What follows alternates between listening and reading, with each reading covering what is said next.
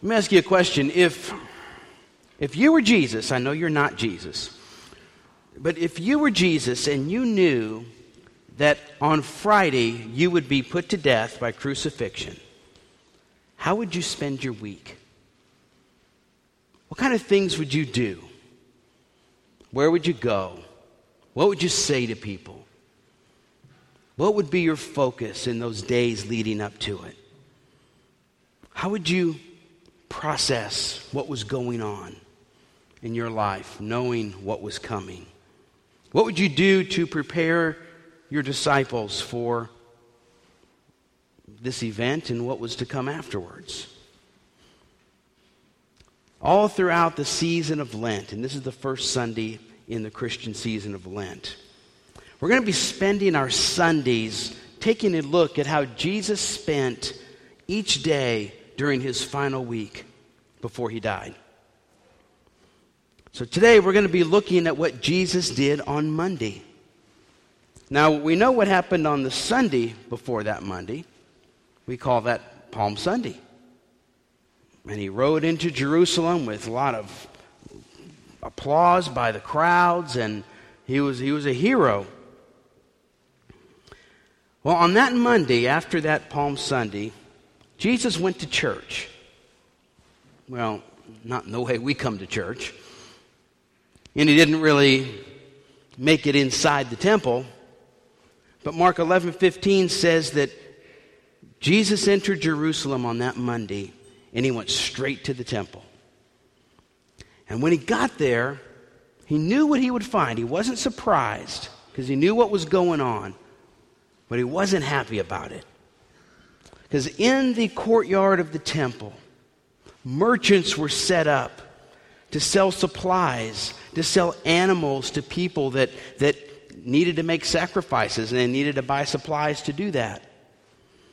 Temple bankers were there. Yeah, there were priests who were bankers, and they were there to convert the pagan coins of the, that everybody had in their pockets into the temple currency. You see, you couldn't give coins to God in the Jewish mindset with images of idols and emperors on them. Those were unholy coins. So, you had to exchange them for temple coins, which were more holy, I guess.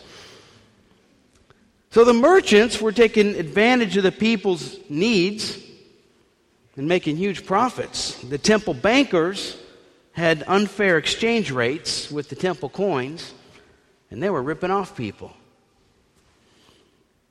So Jesus went all Jewish prophet on him. And he made quite a scene. He threw out those merchants that were selling the supplies. He overturned the tables of the money exchangers. I'm sure it was quite a scene. But then Mark, in his gospel, tells us something about this event that the other gospel writers don't tell us in their accounts of this event. It's like Mark remembered something that the other three didn't. And it's this. Not only did Jesus turn over the tables and he drove out the merchants, he wouldn't let anyone use the temple as a shortcut to get home. You know, you, you could walk around the temple or you could just cut right through. People were cutting right through. They were passing right on through with their shopping bags. Jesus said, No, you need to go around. This is a holy place, it's not a shortcut. You need to go around. They weren't respecting the temple as a set apart place for God. But we, we have to know Jesus didn't go crazy like Hollywood movies make him out to go crazy at this event. You've seen those movies like I do. Jesus turns like into the Incredible Hulk and he, and he just goes crazy in there. That's not what Jesus did. He was upset, for sure. But Mark says that he stopped and he explained to people why he was doing this. It's in verse 17 of our scripture. Mark says Jesus taught them by saying, Isn't it written, My house shall be called of all the nations a house of prayer? But you've made it a den of thieves. See, Jesus is quoting Jeremiah chapter 7, verse 11 here, further reminding people that his role is like that of a prophet, speaking on behalf of God. Well, verse 18 says that at this point, the chief priests, the scribes, the religious leaders, they said, We just can't let this happen. We've got to stop this guy. So it's at this point that they plot okay, he's in Jerusalem. How are we going to kill him? We've got to stop this. But what's so interesting here is that these religious leaders weren't upset at Jesus because he caused a ruckus. They were upset with him because the people in Jerusalem were starting to listen to him. They were starting to believe him. They started to see Jesus as someone who had authority. They were threatened that Jesus would ruin their traditional corrupt way of doing things. And if someone comes in and he's going to change everything, you got to stop him. And they wanted to stop Jesus. So, after this event, Mark says in verse 19 that Jesus and his disciples did a smart thing. They left town. I probably would too after, you know, go in, make a mess, leave town. Smart move by Jesus. And so that is how Jesus spent the Monday of the week he died.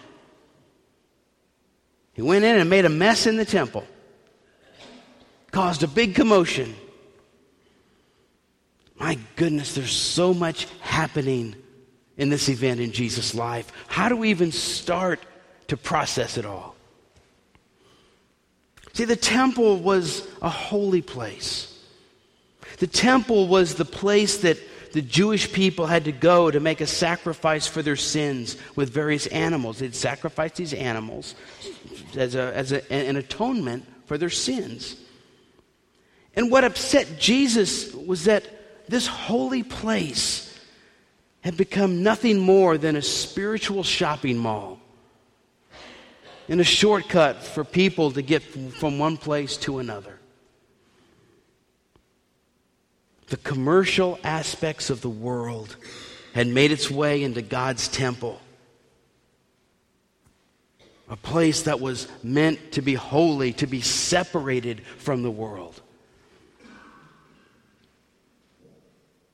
See, for me, there's something holy about a space that's used to worship God. Whether we're in the multi-purpose room at our early service or right here in the sanctuary, when we worship God in that space, it's a holy place. In Waco, Texas, there's a church that meets under the I 35 overpass. It's called the Church Under the Bridge. And you've got some Baylor students that come there, you've got some local leaders, and you've got a whole bunch of homeless folks and they worship and then they have a big meal every single Sunday. That's a holy place under the I 35 overpass at University Parks Drive. That's a holy place. And when we're in a holy place to worship God, it's not a place for running around, it's not a place for social media. those things are distracting you maybe you need to reassess your priorities a bit. When we're here to worship God, we're here to worship God. At Centenary, but we don't have a temple. This is not a temple. But we do have definite set apart places where we worship God. I believe that the worship of God should be the most important hour of our entire week because it's a holy, set apart time in which all of our focus should be on God. When I, when I led a, an hour long children's worship service several years ago at a, at a church in, in, in Lexington, we met in the church's fellowship hall. That fellowship hall became our sanctuary for an hour with the kids. We had a musical time, we had a prayer time, the kids had communion, I preached a sermon, we broke into small groups. It was beautiful. It was a, it was a worship service for kids. And from time to time, groups in the church would want to set up tables for lunches while we were meeting. Or else they would ask us to meet somewhere else.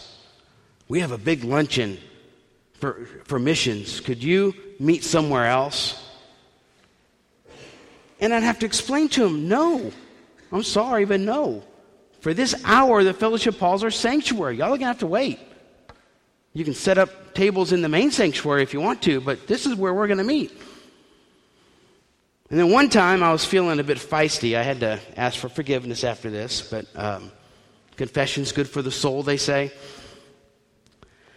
So I actually said to this to someone when they asked us to move one Sunday morning. I said, you know, Maybe adult worship in the sanctuary could move next week so we could have a children's event in there. They didn't like that at all. But yeah, I got in trouble. I had to apologize. But it was okay. Maybe we should get back to Jesus Monday because I'm feeling a little sweaty here after that. Jesus spent his Monday the way he did because he wanted the Jewish people to remember to keep their priorities straight. The temple was a place of prayer, not for making money. If they wanted to make money, they should go outside the temple grounds. Jesus didn't speak against making a profit. It's just where they were doing it. And it shouldn't be in the temple. The temple was God's space, reserved for people to connect with God. But if we're going to talk about this temple business and holy spaces set aside for worship, we have to look at what other parts of the Bible have to say. And there's a very curious mention of a temple in 1 Corinthians chapter 3. It's verse 16. And Paul mentions the temple, but it's a different sort of temple. Paul writes, Don't you know that you yourselves are God's temple? See, as Christians, we don't have to go to a particular place to experience the Holy Spirit. Because the Holy Spirit lives in us whenever we meet with other Christians. The Holy Spirit is already there. Now, see, this, this, this new understanding of the word temple from Paul, this gives us all kinds of problems. When we really think about what Paul is saying, for example, if, if for Christians, if for who we are is more important than where we meet, how might Jesus overturn Centenary's tables? Not the building. The church is not the building. We don't go to the church. We are the church. We are the temple. So, how might Jesus overturn our tables? If we are the temple, what might Jesus chase out of here?